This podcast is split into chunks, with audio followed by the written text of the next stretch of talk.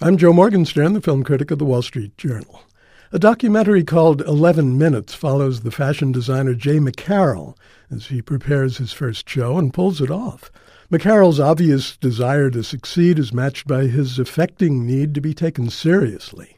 In 2004, he was semi famously the first season winner of the Bravo Network's Project Runway and was promptly hailed as the next great American designer. But that victory was won in the alternate universe of reality TV, where praise is shallow and fame is evanescent. Two years later, he took the plunge, memorialized here, to prove himself during New York's Fashion Week in the all too real world of commerce. Like his designs, which were partly inspired by hot air balloons, this documentary sometimes seems buoyant to the point of weightlessness. It can also be awfully fawning, but it's far from hot air.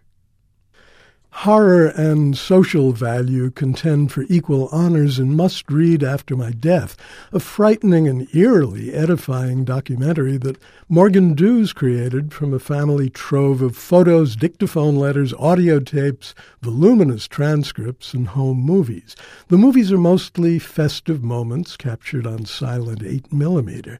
They'd been familiar to him since childhood. The rest of the material came to light only after his grandmother, Alice, died in 2001 at the age of 89. She and her husband Charlie lived in a picture book house in 1960s suburbia with three sons and one daughter. The daughter, Anne, is the filmmaker's mother. The only visible flaw in that picture was Charlie's extended absences. He traveled on business to Australia. Within the family's shriveled bosom, though, chaos reigned, and much of it was preserved for posterity by a long running dictaphone correspondence between Alice and Charlie, as well as by the audio tapes that Alice made as obsessive personal diaries for the benefit of her psychiatrist. The most wrenching passages in the film grow out of Alice's proto feminist struggles to define herself. Was she or was she not meant to be something more than a mother and maid presiding over a tidy home? Charlie and Alice battle endlessly over the disorder in their house and who's to blame for it, but that's only a displacement of the deeply shocking disorder in their heads. An inveterate boozer, Charlie heeds the clarion call of his id, but he sounds detached from any reality. Alice writhes in guilt, self-pity, and doubt, a nonconformist so disorganized that she can't decide what to nonconform to.